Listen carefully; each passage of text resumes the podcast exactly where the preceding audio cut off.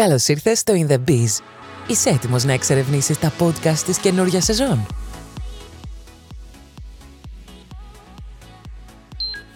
Ήμουνα πολύ φιλόδοξος. Με την καλή την έννοια φιλόδοξος. Δεν ήταν μόνο το κομμάτι το χρηματικό στη μέση εννοείται. Ή, ήμουνα φιλόδοξος. Ήθελα να πετύχω κάτι το οποίο μου αρέσει. Το κομμάτι του exit, εσύ το αποφασίζεις πόσο όριμο είναι όλο αυτό και παίρνεις μια απόφαση σε μια πρόταση να πεις με συμφέρει οικονομικά ή δεν με συμφέρει οικονομικά. Έτσι. Γεια σας και καλώς ήρθατε σε ένα ακόμα επεισόδιο του In the Biz, ένα podcast του ThinkBiz. Είμαι ο Νίκος. Και είμαι η Ελένη. Και έχουμε την τιμή να φιλοξενούμε τον Νίκο Ασβεστά, Managing Director της Flip New Media. Νίκο, ευχαριστούμε πάρα πολύ που είσαι εδώ. Εγώ χαίρομαι πολύ για την πρόσκληση. Έτσι είναι ε, τιμή μου να μιλάω μαζί σας εδώ πέρα αυτή τη στιγμή. Ευχαριστούμε πάρα πολύ. Λοιπόν, ε, ας ξεκινήσουμε. Ε, Καταρχάς, πες μας λίγα λόγια για εσένα και μετά θα αναφερθούμε στη Flip New Media. OK. Okay. Μια ιστορική αναδρομή τύπου, έτσι. Ναι, ακριβώς. Λοιπόν, ε, το 2004 πέρασα στο, στη σχολή, έτσι, στο Πανεπιστήμιο Αιγαίου Τμήμα Περιβάλλοντος στη σχολή, ε, περιβαλλοντολόγος. Την τελείωσα τη σχολή, δεν είμαι τόσο περήφανος γι' αυτό, το συζητάγαμε και έξω πριν, στα 9 χρόνια. Ε, βέβαια σε όλο αυτό το διάστημα το 6 γύρισα στην Αθήνα, έκανα το, ξεκίνησα ας πούμε δειλά-δειλά κάποια πρώτα βήματα στο κομμάτι της δουλειάς. Στη συνέχεια έκανα το στρατιωτικό μου για να μην το έχω μπροστά μου. Ε, και στην πορεία μπλέχτηκα με όλο αυτό το κομμάτι που λέγεται digital. Έτσι, ε, στην αρχή κατασκευή website, η εταιρεία εξελίχθηκε με τα χρόνια ε, και είμαστε εδώ που είμαστε τώρα, αυτή τη στιγμή. Δούλεψα βέβαια ένα διάστημα το 7 με το 9 ψέματα, ε, το 6 με το 9 ε, δούλεψα στο ενδιάμεσο πριν μπω και φαντάρος, ας πούμε, ταυτόχρονα έκανα κάποια πράγματα. Και το 7 έφτιαξα το πρώτο αφημί. Στην ουσία σαν Ασβεστάς με διακριτικό τίτλο Flip New Media από τότε. Όμως νομίζω ότι και οι ακροατές μας θα θέλουν να ξέρουν λίγα παραπάνω λόγια για το τι είναι η Flip New Media, με τι ασχολειται και κυρίως ποιο είναι το περιεχόμενό της. Λοιπόν, η Flip You Media είναι ένα digital boutique agency. Αυτή τη στιγμή που μιλάμε έχει μετεξελιχθεί η εταιρεία ε, πάρα πολύ από τότε που ξεκινήσε, από το 2007. Ε, ασχολούμαστε αποκλειστικά με το περιβάλλον του διαδικτύου, με το ίντερνετ. Ε, ξεκίνησε από την αρχή κατασκευάζοντας website, μετεξελίχθηκε σε strategy and marketing, ας πούμε, εταιρεία αποκλειστικά για τον ψηφιακό κόσμο. Ε, τα τελευταία χρόνια ε, και με τις συνεργασίες που έχουμε αναγκαστήκαμε, θέλαμε να δούμε και άλλα πράγματα, οπότε ε, για μας ας πούμε η περσινή χρονιά ήταν και μια χρονιά όπου υλοποιήσαμε και τα πρώτα μας τηλεοπτικά spots ε, για λογαριασμό των συνεργατών μας στα πλαίσια του 360 service που προσφέρουμε. Βέβαια η εταιρεία κατά 95% κατά 97% ο τζίρος της παράγεται από digital υπηρεσίες το άλλο το κομμάτι είναι πολύ μικρό για μας ε, και το 70% είναι strategy and marketing services σε εταιρείες που θέλουν να αναπτυχθούν στο διαδίκτυο. Είχες φανταστεί ποτέ ότι θα έφτανε μέχρι αυτό το σημείο η Flip Media; Ενώ προφανώς υπάρχει πολύ χώρος για growth ακομα αλλά το 2007 που είπες ότι την ξεκίναγες, είχες φανταστεί ότι θα έκανες αυτό το πράγμα τώρα, δηλαδή ότι θα έφτανε μέχρι εδώ; Κοίταξε, Νίκο, το 2007 όταν έλεγα στην παρέα μου ας πούμε ότι θα ασχοληθώ με κατασκευή στο σελίδων έτσι, ε, υπήρχε, υπήρχαν κάποιοι οι οποίοι έλεγαν μελλοντικός άνεργος. Βέβαια, γενικά να σου πω ότι ήμουν πάρα πολύ φιλόδοξος σε λογικά πλαίσια. Δηλαδή, ήθελα να πετύχω, ήθελα να το κάνω όλο αυτό. Δεν το είχα φανταστεί ότι θα έφτανε μέχρι εδώ. Δηλαδή, κάποιες φορές, ας πούμε, επειδή στην εταιρεία πηγαίνω πρώτος και φεύγω τελευταίος πάντα. Mm. Όταν ανοίγω την πόρτα, επειδή πλέον και ο χώρος που είμαστε είναι αρκετά μεγάλος και οι συνάδελφοι μέσα στην εταιρεία είναι. Έχουμε μαζευτεί αρκετοί, τέλος πάντων. Ξέρεις, το βράδυ, το πρωί όταν ανοίγω την πόρτα και το βράδυ όταν κλείνω, λέω: Κοίτα να δεις πώς εξελίχθηκε αυτό το πράγμα, ας πούμε, και ενδεχομένως πόσο ακόμα έχει να δώσει. Ακριβώς. Τέλεια. Ναι. Είναι έχει μια εξελιχθεί... ικανοποίηση. Πολύ ωραία. Και πήγε από το, από το στήσιμο σελίδων στο marketing και ήταν ένας πολύ ενδιαφέρον. Σωστά. Και εδώ εντάξει, εμείς, ε, λέγοντας εμείς, νομίζω εκφράζω και αρκετούς συναδέλφους που βρίσκονται στο χώρο. Καλώς ή κακό είμαστε και παιδιά θεωρητικά της Google, για παράδειγμα. Η μεγάλη στροφή και χωρίς κάποιο επιχειρηματικό background. Έτσι, αυτό είναι πάρα πολύ σημαντικό γιατί καλούμαστε να πάρουμε αποφάσεις μη έχοντας background επιχειρηματική οικογένεια, οπότε να σε συμβουλέψει οτιδήποτε. Και το 16 γίνεται ένα πρόγραμμα της Google, το High Flyer, Το High Flyer είναι ένα πρόγραμμα που έκανε παλιότερα η Google που μάζευε κάποια agencies τα οποία θεωρούσε ότι έχουν potential για growth ε, και μέσα σε ένα round βρισκόμασταν κι εμείς. Οπότε εκεί ήταν περίπου, αν θυμάμαι καλά, για ένα μεγάλο χρονικό διάστημα, μην πω πόσο είναι γιατί θα πω ψέματα. Πηγαίναμε κάθε δεύτερη Τετάρτη πάντως στα γραφεία της Google εδώ στην Ελλάδα όπου στην ουσία προσπαθούσε η Google να ενδυναμώσει τα skills μας ώστε να γίνουμε κι εμείς καλύτεροι στη δουλειά μας. Η Flip You Media σε αυτό το, το round ε, βγήκε ε, στην top, ε, στην top 30. Έτσι πήραμε και ένα βραβείο, μια σακουλίτσα με ένα στυλό και ένα τέτοιο. Ε, και στην ουσία το growth, το, η βράβευση αυτή έπαιξε σημαντικό ρόλο στο να ανοίξουν και οι δικοί μου ορίζοντες, έτσι να καταλάβω τι, τι σημαίνει διασπορά κινδύνου σε μια επιχείρηση, ότι δεν πρέπει να εξαρτάσαι από έναν, δύο, τρεις πελάτες. Ναι, σίγουρα. Ε, by the way, εμείς τους πελάτες λέμε συνεργάτες. Ε, οπότε είναι μια λέξη την οποία την αποφεύγουμε και στην εταιρεία. Ε, αυτό. Δηλαδή, σαν ορόσημο θεωρώ ότι ήταν ένα πολύ μεγάλο για μένα και για, για όλο τον οργανισμό, έτσι, γιατί προσπάθησα και εγώ όλο το knowledge, κάθε φορά να παίρνω και κάποιον άλλον άνθρωπο μαζί μου σε αυτά τα sessions, αλλά και να μεταλαμπαδεύω ας πούμε όλο αυτό το know-how που παίρναμε μέσα από αυτά τα workshops. Νομίζω ότι όλη η ιστορία είναι πολύ ενθαρρυντική, γιατί οι περισσότεροι δεν έχουμε κάποιο επιχειρηματικό background, ναι. οπότε όλοι νομίζω ότι παλεύουμε για ένα καλύτερο μέλλον μας. Θεωρώ ότι η ιστορία είναι πολύ παροντριτική. Κοίταξε, Ελένη, τα λάθη σου πρέπει να έχεις στο μυαλό σου ότι τα λάθη, οποιοδήποτε λάθος, γιατί σε όλο αυτό το, το κομμάτι ας πούμε, της ανάπτυξης εταιρείας ε, γίνανε πάρα πολλά λάθη, έτσι. Και πάρα πολλά σωστά. Λογικά για να, ε, είναι η εταιρεία έτσι. Τα, τα καλά ήταν περισσότερα από τα κακά, έτσι. Ναι, σίγουρα. Νομίζω ότι πρέπει να γίνουν και αυτά. Οπωσδήποτε και δεν πρέπει ας πούμε να σε αποθαρρύνει όλο αυτό. Ίσα ίσα πρέπει να σε κάνει πιο δυνατό και να πιστεύεις ότι τι είναι αυτό που μου συνέβη. Σιγά, ναι. so what; Ναι. Ε, πάμε για το επόμενο. Σαν κινητήριο δύναμη να προχωρήσεις έτσι. Ακριβώς. Αυτό είναι. Ε, και το άλλο το κομμάτι το σημαντικό θεωρώ ότι δεν ήταν το, το κομμάτι το χρηματικό. Το χρηματικό θεωρώ ότι έρχεται μετά από πολύ κόπο και σαν επιβράβευση κόπων και πραγμάτων που έχουν γίνει. Δηλαδή εγώ το βλέπω σαν... Ε, εν μέρη σαν ένα κομμάτι παθητικού εισοδήματος. Λένε ότι το παθητικό εισόδημα κοπιάζεις και μετά, και μετά απολαμβάνεις. Ακριβώς. Οπότε αντίστοιχα το, το βλέπουμε κάπως έτσι. Έχω κι εγώ μια πορεία τώρα. Υπήρξε κάποια στιγμή στην πορεία της εταιρείας που να αισθανθήκατε ότι α, τώρα φτάνουμε πούμε, ότι να φτάσατε στο τέλος και πάλι να ξανασηκωθήκατε όλοι μαζί. Λοιπόν, δεν θα ξεχάσω το, Εντάξει, θα φανεί πολύ, ας πούμε, έχει ακουστεί πολλές φορές, αλλά όντως η Flip New Media ξεκίνησε από ένα ημιυπόγειο, ας πούμε, κτλ. κτλ.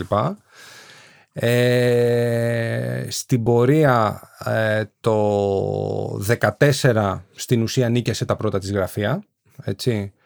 Ε, όπου ήταν, να σας πω την αλήθεια, τα λεφτά που είχα μαζέψει από το γάμο, έτσι, μεταξύ μας αυτό. Ε, μην γελάτε, είναι αλήθεια αυτό, είναι πραγματική ιστορία ε, και κάποια στιγμή βλέπω ότι δεν υπάρχει flow στη δουλειά. Και μιλάω εκείνη τη στιγμή με τη γυναίκα μου και της λέω Κωνσταντίνα συμβαίνει αυτό και αυτό. Ε, μου λέει μη μασάς, ξεκινά πάρει τηλέφωνα. Και όντως αυτό που έκανε ήταν μπήκα στη χρυσή ευκαιρία. Ξεκίνησα, έψαχνα ας πούμε διάφορους κλάδους, mm. κοίταζα να είναι κοντά βέβαια, χαλάνδρι, βρυλίσια, μελίσια και όλα αυτά, να μην πηγαίνω και μακριά. Και ναι, ήταν ένα challenge γιατί έπρεπε να βρω δουλειά. Οπότε σε αυτό δεν θα το ξεχάσω. Ήτανε, ε, πήρα 10 τηλέφωνα και από τα 10 τηλέφωνα έκλεισα τρία ραντεβού τα οποία ήρθαν στην εταιρεία. Το ένα από τα τρία μου έδωσε και επιτόπου προκαταβολή. Έτσι, και τα άλλα δύο κλειστήκανε κανονικά με μια διαδικασία που είχαμε τότε. Και επίσης και πάλι το 16 όπου εμείς δουλεύαμε κατά 70% με έναν ε, πολύ μεγάλο πελάτη, συνεργάτη ε, όπου για κάποιους λόγους σταμάτησε η συνεργασία μας. Δεν ήταν τόσο μεγάλης έκτασης. Οπότε και εκεί ήταν το κομμάτι της επόμενης ναι. μέρας γιατί η εταιρεία είχε ήδη μεγαλώσει, τα έξοδά της ήταν αρκετά. Έπρεπε ναι. να δούμε. Βέβαια αυτό ήταν για καλο Έτσι. Αυτό, όλη αυτή η ιστορία που μας λες με οδηγεί στην επόμενη ερώτηση. Βλέπω πολύ άγχος γενικά στο να έχεις μια επιχείρηση.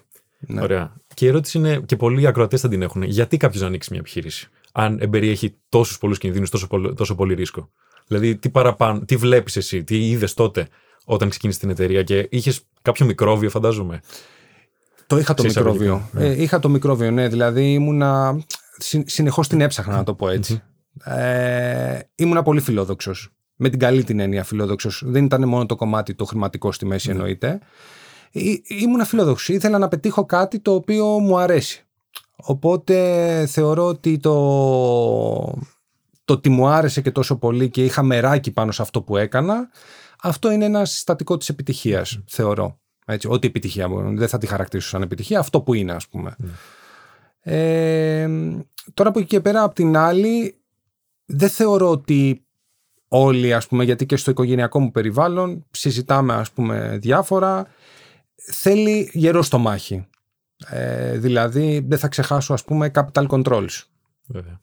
Δεν θα ξεχάσω πρώτο διάστημα COVID. Ε, που γενικά ε, οι επιχείρησεις σαν τη Flip New Media ευνοήθηκαν αρκετά. Αλλά ναι. οι πρώτες 45 μέρες, να το πω και έτσι, ήταν που πατάμε, που βρισκόμαστε. Ή ξέρω εγώ, δεν θα ξεχάσω το πρώτο ΦΠΑ που ήταν να πληρώσω στο τρίμηνο. Τότε σαν ατομική επιχείρηση που στην ουσία δουλεύαμε και με πίστοση και δεν υπήρχαν τα χρήματα. Όλα αυτά πρέπει να είναι έτοιμος κάποιος να τα αντιμετωπίσει, έτσι. Σωστά.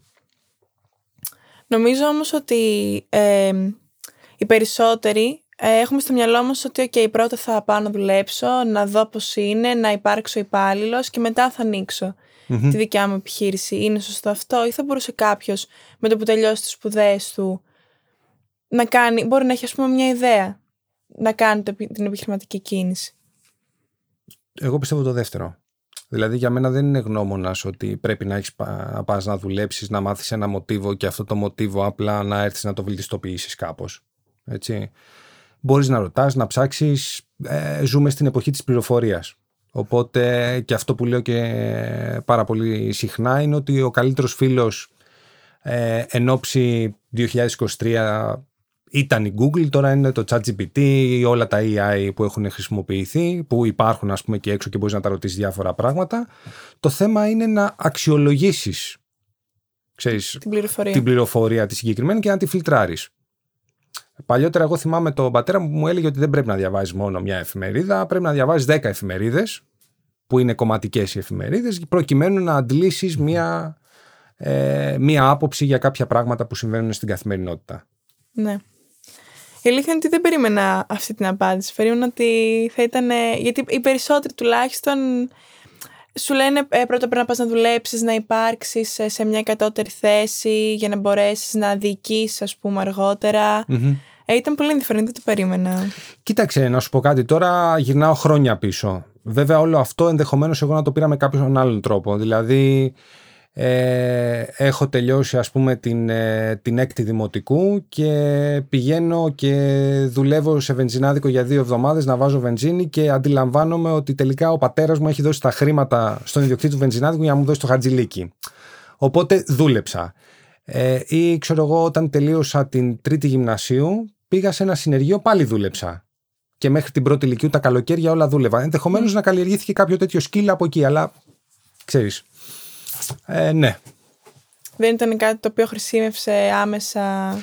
Τύπο, ναι, μπορεί να κάπως στη διαμόρφωση όλη να έπαιξε το ρόλο ναι. του ας πούμε αλλά ναι. υποσυνείδητα συγγνώμη μπορεί να λειτουργήσει κάπως αυτό ακριβώς ναι καμιά φορά μπορεί σε κάποιο χαρακτηριστικό της συμπεριφοράς μας και όχι τόσο πολύ ως προς τον τρόπο που διοικούμε ή οτιδήποτε. Αν δεν φέρεις τον εαυτό σου στα όρια του να δεις πώς θα αντιδράσει δεν θα καταλάβεις πραγματικά τι μπορείς να φέρεις εις ναι. πέρας έτσι.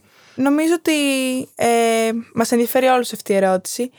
Ποια θα ήταν μερικά πρακτικά βήματα, σαν ε, by the book ας πούμε, που θα έπρεπε να ακολουθήσει κάποιος φοιτητής, σαν συνταγή της επιτυχίας; Και αν υπάρχει κιόλας κάτι τέτοιο. Για να χτίσει την καριέρα του, το μέλλον του, την επιχείρησή του. Ε, θα ακουστεί μελό, δηλαδή το όραμα, το κομμάτι του οράματος, τι θέλει να κάνει. Έτσι, ακόμα και αν δεν το έχει προσδιορίσει, να καταλάβει ότι θέλ, θέλω να κάνω κάτι το οποίο θα είναι. Μπορεί να είναι διαφορετικό, μπορεί να είναι, ξέρω εγώ, τι να πω, να τον καλύπτει. Δηλαδή να το αγαπάει αυτό που κάνει. Έτσι, είναι, θεωρώ πολύ μεγάλη ευτυχία προσωπικά για μένα να ξυπνάω το πρωί για να λέω θέλω να πάω στη δουλειά μου ή ξέρω εγώ να ξυπνάω πριν το ξυπνητήρι γιατί θέλω να πάω στη δουλειά, γιατί έχω να κάνω κάτι. Οπότε το ένα το κομμάτι είναι αυτό, το άλλο είναι να μην σκέφτεται το χρηματικό σε πρώτη φάση. Εννοείται ότι όλοι μας έχουμε ανάγκες και θέλουμε να καλύψουμε αυτές τις ανάγκες που ανάγκες αυτές σημαίνουν χρήματα. Ε, αυτά έρχονται στην πορεία σιγά σιγά και είναι αποτέλεσμα μιας εξέλιξης και θεωρώ ότι είναι και κομμάτι επιβράβευσης όλο αυτό. Οπότε όταν κάνεις κάτι καλά σίγουρα θα μυφθείς, δεν υπάρχει περίπτωση, θα συνομωτήσει το σύμπαν, θα γίνουν διάφορα πράγματα για να σου πει πάρτα. Ε, τόσο απλά. Ναι.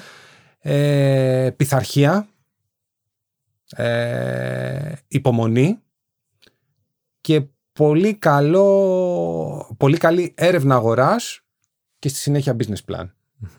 Έτσι, είναι πράγματα τα οποία, να σας πω την αλήθεια, και εγώ στην πορεία τα μάθα. Έτσι, δηλαδή, ε, την εταιρεία την ξεκίνησα μη έχοντας όλο αυτό το κομμάτι, ας πούμε. Ε, μετά, με κάποιους τρόπους το καλλιέργησα τέλος πάντων. Ε, ειδικά γιατί πέρα από τη Flip New Media είναι αυτό που λέγαμε και, και έξω, ε, είναι ότι έχω κάνει και άλλα επιχειρηματικά ε, βήματα, ας πούμε, τα οποία κάποια από αυτά δεν πήγανε και πληρωθήκαν, ας πούμε, και ακριβα αλλά και απ' την άλλη δεν ήταν ένα κομμάτι που λες, ξέρεις κάτι, θα σταματήσω. Ε, για παράδειγμα, το Νοέμβριο του 2021 ήρθαμε και φτιάξαμε μια άλλη εταιρεία η οποία λέγεται Flipcar. By the way, θα, θα της αλλάξουμε όνομα τώρα γιατί δεν μου αρέσει το flip ε, car, ας πούμε, flip new media, flip car κτλ. κτλ. Ε, σκεφτόμαστε να την πούμε Lease Me Now. Μην δοκιμάστε να μπείτε να το κατοχυρώσετε το domain, το έχουμε κατοχυρώσει ήδη. Ωραία, τέλεια. Έτσι. Ε, η οποία έχει ένα στόλο αυτοκινήτων, κινείται μια χαρά, ε, κάνει βήματα αργά και σταθερά. Ε, Άρα έχει φύγει από το χώρο του marketing, πάει σε κάτι. Κοίταξε, δεν προλάβαμε να τι κάνουμε marketing. Ναι, ναι. ναι. Δεν ασχολείται με το marketing. Δεν ασχολείται με το marketing, ασχολείται στην ουσία με ενοικίαση χρονομίσθωση αυτοκινήτων. Σκεφτείτε, ας πούμε, μια πάρα πολύ πιο μικρή. Ε, ε, δεν ξέρω αν μπορούμε να τα αναφέρουμε. Είναι διαφήμιση, Flex Car, ας πούμε και τέτοια. Είναι πολύ γνωστή, αλλά. Okay. Ε, και άλλες τέτοιες εταιρείες, ας πούμε, η οποία έχει ένα συγκεκριμένο κομμάτι που διαχειριζόμαστε. Πολύ ενδιαφέρον. Ωραία. Ναι. Έχουν προκύψει πάρα πολλές follow-up ερωτήσεις. Okay. Ωραία. Η πρώτη είναι. Πρέπει να είσαι να εμένεις στην ιδέα που έχεις ή να είσαι ικανός να κάνεις ένα pivot και να δεις. Ξέρεις, α, αυτό δεν λειτουργεί πολύ καλά. Κάτσε να κάνω ένα pivot, αν και, αν και μπορεί να μην μου αρέσει Αλλά αυτό βλέπω ότι πιάνει, οπότε πρέπει να στραφώ προς, προς τα εκεί. Εσύ πώς το βλέπεις αυτό; Κοίταξε, ε, όχι. Θεωρώ ότι πρέπει, δηλαδή όλα τα επαγγέλματα έχουν δυσκολίες, έτσι. Έχουν challenges, έχουν τα πάντα. Αν στο πρώτο challenge λες πάω να κάνω ένα pivot, να πάω να πιάσω κάτι άλλο, τότε ε, δεν είναι κομμάτι επιχειρηματικότητας αυτό. Ε, σίγουρα όμως υπάρχει και ένα κομμάτι που λες ότι okay, δεν αξίζει να επενδύσω άλλο σε, αυτό το, σε αυτή την επιχείρηση ε, και πρέπει να δω τι άλλο θα κάνω. Το Πάμε όριο, να δούμε κάτι διαφορετικό. Το όριο που είναι, που το τραβάς εσύ αυτή τη διαχωριστική γραμμή. Το επιμένω και αποφασίζω τελικά να αλλάξω. Κοίταξε, αυτό είναι ας πούμε ένα κομμάτι μιας επιχειρηματικής που μπορεί να πάρει ο καθένας ξεχωριστά μόνος του. Δηλαδή ούτε μπορεί, θεωρώ ότι ένας μέντορας θα το συμβουλέψει. Είναι αυτή τη συζήτηση που κάναμε Νίκο με τα data. Τα data είναι εκεί, μπορούν να σου δείξουν κάποια πράγματα. Ο άνθρωπος όμως θα πάρει την απόφαση να πει θα συνεχίσω ή θα σταματήσω. Κατάλαβες, δηλαδή, εσύ είσαι υπεύθυνος των πράξεων σου. Εσύ που έχεις την επιχείρηση. Είναι και θέμα πάθους και θέλησης, πιστεύω. Δηλαδή, εγώ θεωρώ ότι αν έχεις αποφασίσει ότι θα πετύχεις, θα πετύχεις. Ε, ναι. Είναι σαν να. Άμα κάνεις όμως και τις απαραίτητες ενέργειες, όχι να κάθομαι εγώ στην καναπέ μου και να λέω Εγώ θα πετύχω και να μην κάνω τίποτα γι' αυτό. Θεωρώ ότι αν κάνεις την προσπάθειά σου, ψάχνεσαι και γενικά το παλέψεις, εγώ θεωρώ ότι θα έρθει κάποια στιγμή. Ε, ε, το πιστεύω αυτό που λες. Και λένε να σου πω και κάτι, το, 10, το τα capital controls ήταν το 15. Σωστά, το καλοκαίρι του 2015. Ναι. Ε, εκείνη την περίοδο η εταιρεία ήταν ε, πέντε άτομα, μαζί με μένα έξι. Ε, υπάρχει συζήτηση μέσα στην εταιρεία ότι όλοι έχουν σταματήσει να δουλεύουν και εμείς κάνουμε και υπερορίες. Κατάλαβες δηλαδή αυτό ενώ έχουν σταματήσει όλοι και εμείς κάνουμε και υπερορίες ε, είναι μεγάλο κομμάτι επιβράβευσης. Ναι. Βέβαια, ναι. ήταν μια περίοδος που δεν πλήρωνε κανείς, έτσι, να το ξέρετε αυτό. Ήταν πολύ, πολύ δύσκολα. Ήταν δύσκολα, δύσκολα τα πράγματα, πολύ δύσκολα. Τέλεια. Περνάμε στην επόμενη ερώτηση. Είπες πριν για mentoring. Mm-hmm. Πιστεύεις είναι κατάλληλο ένας φοιτητής που μπορεί να έχει μια ιδέα η οποία έχει προέλθει από ένα μάθημα, από μια εργασία σε ένα μάθημα, μετά, μετά από το μάθημα, μετά από το πανεπιστήμιο, να αποταθεί σε κάποιον, ας πούμε, σε έναν accelerator του πανεπιστημίου. Okay. Πιστεύει θα τον βοηθήσει αυτό, ή να πάει με την πειθαρχία που είπες μέχρι όπου, όπου βγει. Τώρα αυτή την ερώτηση θέλω τη χωρίζω σε bullets μέσα στο μυαλό μου γιατί δεν μπορώ να σου απαντήσω κατευθείαν. Ε, θα σου πω κάτι. Θεωρώ ότι το mentoring από ένα πανεπιστήμιο, έτσι, αυτός που θα σου κάνει mentoring, ε, ενδεχομένως να μην έχει πολύ μεγάλο κομμάτι εμπειρίας. Οπότε το mentoring για μένα είναι μια πολύ βαριά κουβέντα. Για παράδειγμα, για μένα μέντορας είναι ένας πολύ καλός μου φίλος, ο οποίος με περνάει 10 χρόνια, είναι πολύ επιτυχημένος επιχειρηματίας, ε, με πάρα πολύ μεγάλα νούμερα ε, και σε όλη την παρέα που κάνουμε εγώ που το ξέρει, ας πούμε, του έχω πει για μένα είσαι μέντορας. Αντλώ πληροφορίες ναι. μέσα σε όλο το κομμάτι της παρέας που κάνουμε. Επίσης, συνομήλικους δεν έχω ε, σαν παρέα. Δηλαδή, έχει, πετύ, έχει τύχει αυτό το πράγμα, έτσι. Όχι ότι δεν μπορώ να κάνω, είμαι κανένας ακοινώνητος. Ε, αλλά έχει τύχει και επικοινωνώ γενικά με μεγαλύτερους ανθρώπους, χωρίς να προσπαθώ όμως να, να του βάζω μια ταμπέλα. Α, αυτός είναι επιτυχημένος, κάτσε να, πάω, να του πάρω, να το αντλήσω την πληροφορία. Όχι. Μ' αρέσει να μαθαίνω από μεγαλύτερους, έτσι. Ε, οπότε θεωρώ ότι αυτό είναι πάρα πολύ σημαντικό. Και επίσης ε, δεν μου αρέσουν καθόλου τα βιβλία τα οποία μιλάνε για mentoring χωρίς αυτός που να το έχει γράψει να έχει γράψει χιλιόμετρα. Ναι. ναι. Εντάξει. Δηλαδή ε, κάποια στιγμή πριν δύο χρόνια διάβασα το βιβλίο το πουλα το οποιοδήποτε, το οτιδήποτε στον οποιοδήποτε. Δεν θυμάμαι ποιο συγγραφέα είναι. Έχει μπει σε ρεκόρ Guinness για πωλήσει εγώ από αυτό το βιβλίο που παρόλο που ήταν κομμάτι αυτοκινήτου, δεν το διάβασα για την ε, εταιρεία με τα αυτοκίνητα, το διάβασα για τη Flip Media. Άντλησα και φτιάξαμε δύο τεχνικές ας πούμε μέσα στην εταιρεία προκειμένου να έχουμε πιο καλό experience στους συνεργάτες μας. Άρα το εφάρμοσες. Ναι, ναι, ναι. Δηλαδή ε, δεν διαβάζω πολύ. Ήμουν από τους ανθρώπους που δεν μ' άρεσαν καθόλου τα βιβλία. Ε, στα 35 μου περίπου έκανα μια στροφή και έχω γίνει λίγο βιβλιοφάγος αυτό. Ναι. Διαβάζω δύο με τρία βιβλία το χρόνο. Δεν ξέρω αν είναι βιβλιοφάγος αυτό, αλλά σίγουρα για μένα είναι πάρα πολλά. Ναι. Εγώ, ας πούμε, θα τα διάβαζα το μήνα αυτά, αλλά εντάξει. όχι, όχι, ούτε καν. Ούτε καν. Αλλά διαβάζω μόνο, ξέρεις, τέτοια πράγματα. Δηλαδή θα ναι. ψάξω πολύ ε, συγκεκριμένα, ας πούμε. Ε, τέλεια. Τώρα είναι μια ερώτηση η οποία θα θέλαμε λίγο έτσι πιο Πιστεύω μπορείς να την απαντήσεις. Άμα δεν ε, μπορώ, θα ποντρέπομαι. Ωραία, τέλεια. Έχουμε σε δύσκολη θέση. Η χρηματοδότηση είναι ένα πολύ μεγάλο κομμάτι, ας πούμε, και πολύ μεγάλο εμπόδιο ταυτόχρονα. Mm-hmm. Ε, ένας φοιτητής μπορεί να έχει μια πολύ καλή ιδέα, αλλά να μην έχει το κεφάλαιο για να το κάνει ή να μην ξέρει πώς μπορεί να βρει το κεφάλαιο για να το κάνει. Ε, μπορεί, υπάρχει κάποιος τρόπος να ξεκολλήσει από αυτό το εμπόδιο, να βρει δηλαδή κάποια χρηματοδότηση ε, ή υπάρχει κάπου που θα μπορούσε να απευθυνθεί να τον βοηθήσει. Γιατί νομίζω ότι πολλά παιδιά έχουν ε, ιδέες, δεν έχουν όμως τα χρήματα για να τις ναι. υλοποιήσουν. Και σημείωσης αυτό, αν μπορείς να μας πεις και τι έχει γίνει με τη Flip New Media, αν είχατε κάποιο ή κάποια χρηματοδότηση εσείς, πώς ξεκίνησε όλο ε, τα λεφτά από το γάμο. Μας το έπεσε εν μέρη, αλλά αν υπήρχε κάποιος άλλο, κάποιο, κάποια, κάποια άλλη πηγή. Τα λεφτά ήταν για να νοικιάσουμε τα γραφεία. Πρέπει να πάμε σε μια έδρα. και ε, παράλληλα, πότε κάνεις, αν όλα έχουν πάει καλά, πότε κάνεις exit. Αν είχατε ποτέ κάποια, κάποιο, κάποια διαπραγμάτευση να σας εξαγοράσουν; Κοίταξε το, το κομμάτι, για να ξεκινήσω από το τέλος mm-hmm. προς, προς την αρχή της ερώτησης, το κομμάτι του exit, εσύ το αποφασίζεις πόσο όριμο είναι όλο αυτό και παίρνεις μια απόφαση σε μια πρόταση να πεις με συμφέρει οικονομικά ή δεν με συμφέρει οικονομικά έτσι, και το κρίνεις εσύ. Για μένα πρέπει να έχεις σχεδιάσει σε κάθε περίπτωση και το επόμενο σου βήμα εκεί πέρα όταν θα κάνεις το exit. Ε, τώρα, όσον αφορά τη χρηματοδότηση, εμείς Ελένη χρηματοδότηση ε, δεν είχαμε ποτέ για να ξεκινήσουμε. Δηλαδή όλο αυτό ξεκίνησε από μια επιχειρηματική, από δύο-τρεις επιχειρηματικές ευκαιρίες που παρουσιάστηκαν σχεδόν ταυτόχρονα. Δηλαδή ήταν με, το συγκεκριμένο, με τη συγκεκριμένη εισαγωγική αυτοκινήτων όπου προέκυψε μια ευκαιρία, ε, στην ουσία μου πρότειναν κάποια χρήματα, εγώ δεν λογάριασα αν είναι πολλά ή λίγα εκείνη τη στιγμή, ε, εννοείται πως ήταν εξαιρετικά λίγα ας πούμε, έτσι, δεν το συζητάω αυτό, πόσο μάλλον όταν είχες να πληρώσεις και ένα εύκα, τέβε, πρώην τέβε κτλ. κτλ ε, το οποίο σας πληροφορώ ήταν 700 ευρώ το δίμηνο. Έτσι.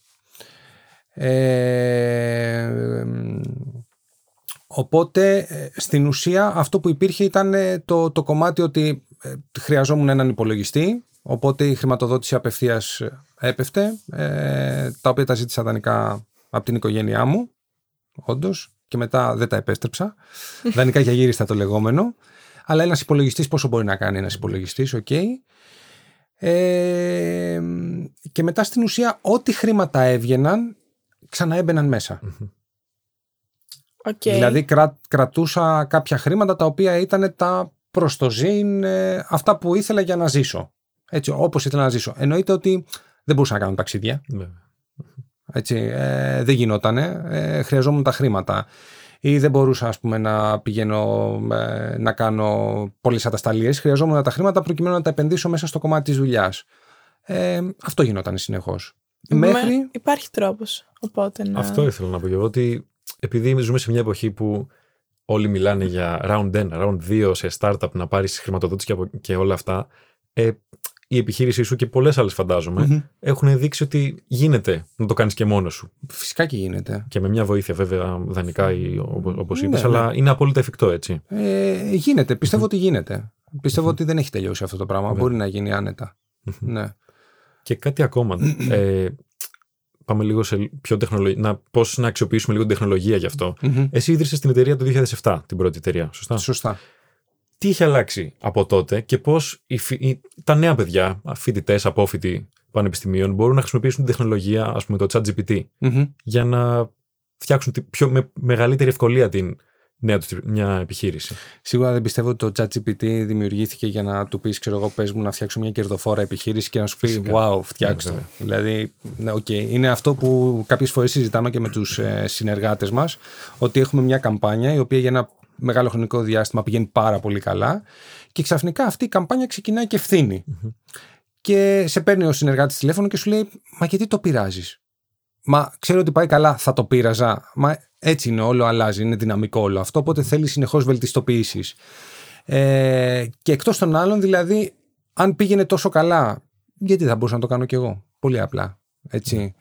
Ε, Οπότε το ChatGPT σίγουρα ε, δεν δημιουργήθηκε γι' αυτό. Είναι όμως ένας σύμβουλος που μπορείς να το ρωτήσεις πολλαπλά πράγματα και να σου πει την άποψή του, έτσι, γιατί ε, συλλογή δεδομένων κάνει, ναι. πάνω σε ένα συγκεκριμένο θέμα. Εσύ όμως οφείλεις να το φιλτράρεις αυτό. Και πρέπει να έχεις τα skills για να το φιλτράρεις Που σημαίνει ότι θα πρέπει να έχεις καλλιεργήσει common sense, να έχεις δει κάποια πράγματα. Όχι απαραίτητα εμπειρία. Ναι. Για την εμπειρία τη χτίζεις και μέσα από την καθημερινότητα. Δηλαδή, εμείς το, το πρώτο λογιστικό κομμάτι που είχαμε, τον πρώτο λογιστικό σύμβουλο που είχαμε, ε, τι να σας πω, πόσο ακριβά πληρώσαμε το λάθος μας. Πολύ ακριβά. Αλλά, οκ, το αντιμετωπίσαμε. Το πληρώσαμε, τελείωσε, το αφήσαμε πίσω, χάσαμε ό,τι χάσαμε, πάμε. Πάλι. Αυτό. Πέρα από το τεχνολογικό όμως, υπάρχει και ένα τεράστιο.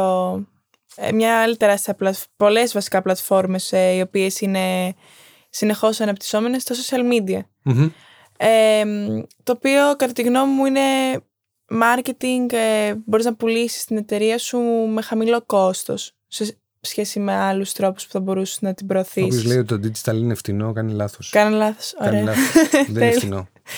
Απλά ε, το σκέφτομαι ότι ε, τα social media κυριαρχούνται από τους νέους, οπότε ξέρουμε πολύ καλά πώς να τα χειριζόμαστε, οπότε μπορείς να κάνεις τα πρώτα βήματα ε, με χαμηλό κόστος. Σίγουρα για να το πας σε ένα μεγαλύτερο επίπεδο χρειάζεται μεγαλύτερο ε, κεφάλαιο, αλλά για τα πρώτα βήματα θεωρώ ότι είναι μια πολύ καλή, ένα πολύ καλό marketing τα social media. Όμως πώς θα μπορούσαν να χρησιμοποιηθούν στα πρώτα βήματα πάντα ε, τα social media για να προωθησεις ακόμα και με ένα χαμηλό κόστος ε, τη δικιά σου επιχείρηση.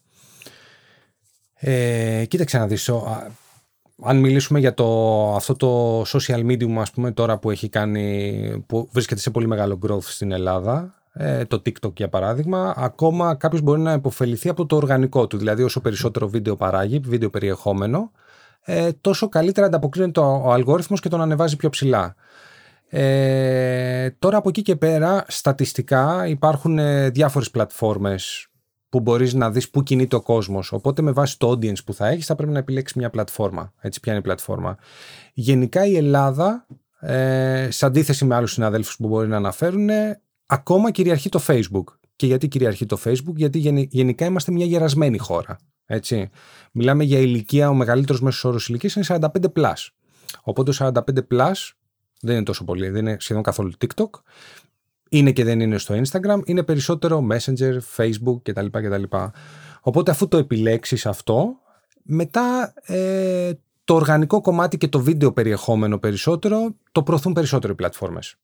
Τους δίνουν, του δίνουν μεγαλύτερη έμφαση. Έτσι, γιατί ε, προσφέρουν περισσότερο value στους πελάτες που μπαίνουν μέσα στο YouTube. Ας πούμε, για παράδειγμα, εγώ είμαι ο πελάτης του YouTube και ο Νίκος, για παράδειγμα, είναι αυτός που θέλει να ξεκινήσει την επιχείρησή του. Ε, οπότε αντιλαμβάνεται το YouTube ότι εγώ που θέλω να δω το βίντεο, ας πούμε, επιβραβεύει τον Νίκο επειδή του ανεβάζει περισσότερα βίντεο, για παράδειγμα, έτσι. Ε, και αυτό που, ε, που λέω ας πούμε ακόμα μέχρι σήμερα είναι να εστιάζουμε σε κομμάτι της ανάγκης. Δηλαδή αυτό που προβάλλουμε να σκεφτούμε ποια ανάγκη έρχεται να καλύψει. Ένα άρωμα. Ποια ανάγκη έρχεται να καλύψει. Ένα ε, χρώματα ας πούμε για το σπίτι να βάψω. Τι ανάγκη έρχεται να καλύψει. Πρέπει να βρούμε την ανάγκη. Έτσι. Μαζί με το περιεχόμενο που θα δημιουργήσουμε να καλύψουμε την ανάγκη. Πολύ ενδιαφέρον φάνηκε αυτό. Ε, στην επόμενη ερώτηση νομίζω μπορούμε να κάνουμε πολύ καλή σύνδεση. Ναι, ναι. ναι, γιατί ε, όλα αυτά που αναφέραμε έχουν μέσα προσωπικά μας δεδομένα, προτιμήσεις για να χτιστεί ο αλγοριθμος και πολύ πρόσφατα βγήκε ένας ε, νόμος, αυτός του GDPR. Ε, όχι πρόσφατα. Ε, πρόσφατα. Είναι... Το 18 ήτανε. Δεν ε; είναι κοντά το 18. 23, έχουν 5 χρόνια. Ε, 24. Τρέχουμε εδώ, δεν καθόμαστε. Εντάξει, μου φαίνεται πολύ κοντά το 18. Ε, να σε διακόψω, δεν θα το ξεχάσω ότι ε, εμείς φιλοξενούμε αρκετά website λόγω του ότι τα έχουμε κατασκευάσει κιόλας. Από παλιά μας έρχονται όλα αυτά. Δεν θα ξεχάσω ότι τότε που ήταν το κομμάτι του GDPR. Ε, με έχω μπερδέψει τα ChatGPT, GDPR. Ναι, GDPR. KGB και τέτοια. Λοιπόν, οπότε ε, δεν θα ξεχάσω ότι έχω γυρίσει, προσπαθούμε να δούμε τα πρωτόκολλα, SSL, όλα αυτά, πώς θα τα εφαρμόσουμε, να πάρουμε όλα τα website, να τηρήσουμε μια σειρά, τι πρέπει να κάνουμε, να κάνουμε τα pop-up, αποδέχομαι τα cookies, δεν αποδέχομαι τα cookies, να δουλέψουν σωστά με τα pixel, τα script, όλα τα πάντα. Και έχω γυρίσει παιδιά σπίτι στον καναπέ 10 η ώρα και με παίρνει ο ύπνος στον καναπέ. Και την επόμενη μέρα η γυναίκα μου μου δείχνει βιντεάκι όπου έχω ξυπνήσει, παραμιλάω, έτσι, ε, και λέω τι έγινε με το GDPR, ας πούμε, το σερβερ έκλεισε, δηλαδή υπάρχει όλο αυτό κανονικά, ας πούμε. Anyway. Ε... Πώς μπορέσετε να βγείτε μας από αυτό, δηλαδή είναι πολύ μεγάλο challenge, ξαφνικά ε, πολλά προσωπικά δεδομένα δεν επιτρέπεται να έχετε πρόσβαση ενώ είχατε πριν. Ε, Πώς λειτουργήσε αυτό; Κοίταξε, εμείς πάντα αυτό που λέγαμε και στην ουσία δεν ε, μας επηρέασε καθόλου αυτό το πράγμα είναι ότι τα data που μαζεύεις να υπάρχει νο, λόγος που τα μαζεύεις και κάποιος να έχει εγγραφεί για σένα, σε σένα για κάποιο λόγο. Οπότε σκέψω ότι μπορεί να είχαμε συνεργασία με εταιρεία η οποία είχε 50.000 προσωπικά δεδομένα, email, τηλέφωνα κτλ, κτλ. Τα οποία τα είχε μαζέψει από διαγωνισμούς που παίρνει μέρος ο οποιοδήποτε, χωρίς να έχει όμως πραγματικό νόημα για την εταιρεία. Δηλαδή, όταν θα πας να του κάνεις ένα follow-up του ανθρώπου του συγκεκριμένου, μπορεί να κάνει ένα subscribe, μπορεί να σε πάρει τηλέφωνο και να σου πει γιατί μου στείλες αυτό το email, μπορεί, μπορεί, μπορεί, χίλια δύο μπορεί. Οπότε εμείς είχαμε μπει σε, σε όλη αυτή τη διαδικασία ότι μαζεύουμε δεδομένα τα οποία έχουν νόημα για την επιχείρηση του κόσμου. Οπότε το GDPR, όλο αυτό το, το κομμάτι της διαδικασίας, ε, το είδαμε σαν ε, challenge να μαζέψουν οι εταιρείες καλύτερα δεδομένα, ποιοτικότερα δεδομένα. Δηλαδή, δεν μπορεί να στέλνεις μια καμπάνια newsletter με 10.000 και να προκύπτει μηδέν πώληση. Σημαίνει ότι έχεις πρόβλημα στα δεδομένα. Ακριβώς. Εντάξει. Οπότε, όταν τη φιλτράρεις αυτή την πληροφορία, να είσαι σίγουρος ότι μια newsletter campaign θα σου φέρει συγκεκριμένα purchase, για παράδειγμα. Mm-hmm. Κατ' εκτίμηση. Ωραία. Και μια άλλη ερώτηση που προεκυψε Ε, δεν έχει να κάνει με GDPR. Έχεις ανοίξει τέσσερα φημί εταιριών; Οι τέσσερις εταιρείες τέλος ναι, πάντων. Ναι, ναι, συνολικά ναι. Ποιες, ποια είναι η top συμβουλή σου, top 2, top 3, όσες έχεις, για κάποιον που ξεκινάει τώρα και παράλληλα έχεις μετανιώσει για κάτι και θα έλεγες έπρεπε να το είχα κάνει αλλιώς. Κοίταξε, θα, θα μπορούσαμε να έχουμε πολύ μεγαλύτερο growth, σίγουρα. Ε, απλά εγώ σαν φιλοσοφία είμαι ότι αργά και σταθερά. Εντάξει, βέβαια και το growth που έχουμε είναι δυναμικό πολύ. Αλλά πάντα αυτό που λέω είναι αργά και σταθερά, σταθερά βήματα ας πούμε. Υπομονή έχω. Ε, οπότε σίγουρα υπομονή και επιμονή, δύο πολύ βασικά χαρακτηριστικά, όραμα. Ε, δηλαδή, εγώ αυτό που σκέφτηκα για τη Flip New Media ε, όταν ξεκίνησε και έπαιρνε περισσότερο σάρκα και οστά, έλεγα ότι σκεφτείτε ότι το 9 είχαμε μια πολύ μεγάλη κρίση στη χώρα. Έτσι. Πολύ μεγάλες διαφημιστικές εταιρείες κλείσανε. Ε, οπότε εγώ αυτό που έλεγα είναι ότι θα δημιουργήσουμε μια υπηρεσία η οποία θα έχει super προϊόν σε πολύ καλή τιμή. Όχι φθηνό, σε πολύ καλή τιμή. Value for money δηλαδή. Το σωστό value for money. Οπότε υπήρχε αυτό το όραμα. Θέλουμε να γίνουμε γνωστοί για αυτό το service που πετυχαίνει η Flip You Media. Οπότε το όραμα, ε, την επιμονή, υπομονή και επιμονή ε, και στο μάχη, γέρο στο μάχη. Τέλειο. Έτσι. Ήταν αναμενόμενο νομίζω. Ναι. Ε, Ωραία.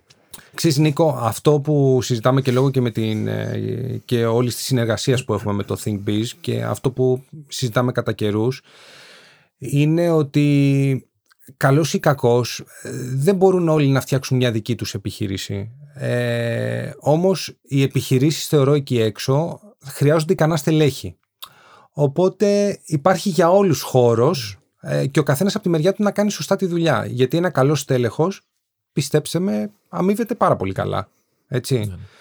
Ε, απ' την άλλη, ο επιχειρηματίας έχει τα περισσότερα, έχει ένα μεγάλο, όχι τα περισσότερα, έχει πολύ μεγάλα challenges γιατί σε ένα workshop που είχαμε κάνει στην εταιρεία είναι αυτός που σε οποιοδήποτε θέμα θα βάλει πλάτη προκειμένου να υποστηρίξει την εταιρεία και τους ανθρώπους που δουλεύουν στην εταιρεία. Δηλαδή, αν γίνει το οτιδήποτε, θα βάλει το δικό του σπίτι υποθήκη προκειμένου να πάρει ένα δάνειο Ακριβώς να φέρει cash flow στην εταιρεία για να πληρωθεί η εταιρεία κτλ. κτλ. Έτσι δεν θα το κάνει ο, ο άνθρωπος που δουλεύει μέσα στην εταιρεία αυτό. Έχει τη μεγαλύτερη έκθεση. Και δεν νομίζω ότι το, ναι, ναι. το απαιτεί κάποιος. Δεν θα μιλήσω για μεγαλύτερη ή μικρότερη. Ε, δηλαδή έχουν διαφορετικές ευθύνες οι κάθε, μεριές, η κάθε μεριά. Συγγνώμη. Ε, οπότε αυτό το είχα κρατήσει γιατί μιλούσε ε, ο, συνα... ο, ο άνθρωπος ας πούμε, που είχαμε φωνάξει στην εταιρεία και λέω κοίτα να δεις ναι ε, είναι πολύ μεγάλο βάρος όλο αυτό, έτσι. Και εννοείται ότι μπορεί να μην μπορούν να το αντέξουν όλοι αυτό το ναι. πράγμα. Αν μπορεί κάποιος να το αντέξει, είναι οκ. Δεν είναι για όλους. Ο καθένας ξέρει τα, τα skills που έχει. Βέβαια. Δηλαδή, πρώτα να κάνουμε μια αυτοκριτική στον εαυτό μας και μετά, ας πούμε, φταίνει οι άλλοι. Ωραία. Ε, follow up. Ε, πότε είναι η κατάλληλη στιγμή να επιλέξεις αν θα πας μόνος σου ή αν θα βρεις co-founder, partner; Γιατί από αυτά που, που, που είπες, και έχεις εσύ, από ό,τι κατάλαβα, co-founder ή partner στην εταιρεία, Έχω τη σύζυγό μου, την Κωνσταντίνα, έτσι, ε, η οποία ε, βοηθάει πάρα πολύ στο κομμάτι της δουλειάς. Ε, κοίταξε, θεωρώ ότι όσο μεγαλώνει η εταιρεία, αν είναι κάποιος μόνος του, είναι και πιο δύσκολα τα πράγματα. Έτσι, οπότε θέλει επιμερισμό ευθυνών και πολύ μεγάλο ξέρω, κομμάτι project management, κινήσεων, δηλαδή να, να γίνεται ανταλλαγή απο, ε, απόψεων. Αυτό κάνουμε και εμείς με την Κωνσταντίνα, ας πούμε. Ε, χωρίς να σημαίνει ότι αν δεν έχεις ικανά στελέχη, δηλαδή και μέσα στην εταιρεία με τα στελέχη τα δικά μας, πάντα καθόμαστε σε ένα meeting room και ξεκινάμε και συζητάμε και δεν το κάνουμε μόνο με το κομμάτι των στελεχών, με όλους τους ανθρώπους στη, στην εταιρεία. Γιατί θεωρώ ότι όταν ακούς περισσότερες γνώμες δουλεύει και περισσότερο δικό σου εγκέφαλος προκειμένου να πάρεις αποφάσεις ε, χωρίς βέβαια να είναι και το άλλο το κομμάτι ότι επειδή έχουμε πολλές προτάσεις ότι καθυστερούμε να πάρουμε αποφάσεις. Έτσι, υπάρχει και ένα όριο εκεί. Ε, οπότε θεωρώ ότι ο καθένας το κρίνει πάλι μόνος του εννοείται αυτό, αν χρειάζεται βοήθεια ή όχι. Η επιλογή του συνεργάτη είναι πάρα πολύ σημαντική. Ε, εγώ έχω κάνει επιλογές συνεργάτη όπου ε, στο, στο φιλικό οικογενειακό περιβάλλον όπου επειδή δεν πήγε καλά μια εταιρεία ε, ρισκάραμε και τη σχέση μας. Ε, έχουμε υλοποιήσει project για κάποιους συγγενείς όπου εκεί πέρα είναι πολύ πιο απαιτητικά τα πράγματα από ό,τι πρέπει ε, σε παράλογο βαθμό οπότε επίσης έχουμε πάρει αποφάσεις ότι ε, με παίρνει ξέρω εγώ κάποιος τηλέφωνο να τρέξουμε μια καμπάνια και τα λοιπά και είναι στο οικογενειακό μου περιβάλλον ευχαριστώ πολύ θα σας καλέσουμε Έτσι, έχουμε πάρα πολλή δουλειά αυτόν τον καιρό. Θα καθυστερήσω πάρα πολύ. Υπάρχουν πάρα πολλές δικαιολογίες. Ε, οπότε ναι, προσπαθούμε, τα διαχωρίζουμε αυτό το κομμάτι. Αυτό. Τέλειο. Μπορούμε να περάσουμε σε ένα πιο ανάλαφρο κομμάτι, στα διλήμματα. Αν νόμιζα ότι τελειώσαμε. όχι, όχι. όχι. Έχουμε περάσει να περάσουμε στα διλήμματα. Ε, το πρώτο είναι λίγο εύκολο με αυτά που συζήτησαμε τώρα. Συνέτρωσα μια εταιρεία. Mm-hmm. Φίλος, οικογένεια ή κάποιος άγνωστος. Κάποιος άγνωστος. Ξεκάθαρο όμως, ε, δηλαδή από την αρχή συζήτηση, τι αναλαμβάνεις εσύ, τι αναλαμβάνω εγώ. Έτσι. Και σε περίπτωση που δεν το αναλάβω και εκτεθούμε, ποιες είναι οι συνέπειές σου; Οπότε κάποιος άγνωστος. Ωραία. Δεύτερη. Αν γυρνούσες πίσω στον χρόνο, θα άνοιγες ξανά τη δική σου εταιρεία ή θα εργαζόσουν για κάποιον άλλον; Δεν το έχω σκεφτεί. Δεν το έχω σκεφτεί καθόλου. Τώρα κάτσε να το σκεφτώ δύο δευτερόλεπτα. Θεωρώ πως αν δεν το έχεις σκεφτεί, μάλλον είσαι ικανοποιημένος με αυτό που. Ναι, ε, δεν ξέρω. Που έχεις, δεν ξέρω να σου πω, αλλά ε, μπορεί και να έκανα και το, και το άλλο. Δεν, δεν το αποκλείω. Ε, απλά τώρα, στη, ε, έτσι όπως είμαι σε αυτήν την κατάσταση που είμαι τώρα, δεν το έχω σκεφτεί γιατί Ξέρεις, είναι αυτό που σου λέω, μπαίνω στη, ανοίγω το πρωί ας πούμε στην εταιρεία το, την πόρτα και βλέπω όλο αυτό, δεν μπορώ να σκεφτώ κάτι διαφορετικό από αυτό. Έτσι, γιατί ε, πλέον είναι, είναι και ένας μεγάλο, μεγάλος. Είναι ένας οργανισμός ο οποίος έχει 30 ανθρώπους. Είναι τελείως διαφορετικά τα πράγματα. Τέλεια. Και το τελευταίο, ε, θεωρείς ότι είναι καλύτερο να είσαι καλός σε ένα αντικείμενο ή να έχεις ε, γενικές γνώσεις, να ασχολείσαι με πολλά αντικείμενα ταυτόχρονα; Σαν επιχειρηματίας; Ναι. Να έχεις πολλές. Πολλές. Γιατί καλείσαι να δώσεις λύση σε πάρα πολλά πράγματα. Θεωρώ ότι όταν ήμουν one man show, freelancer στην ουσία, το ότι έκανα, ότι προσπαθούσα να κάνω την πώληση.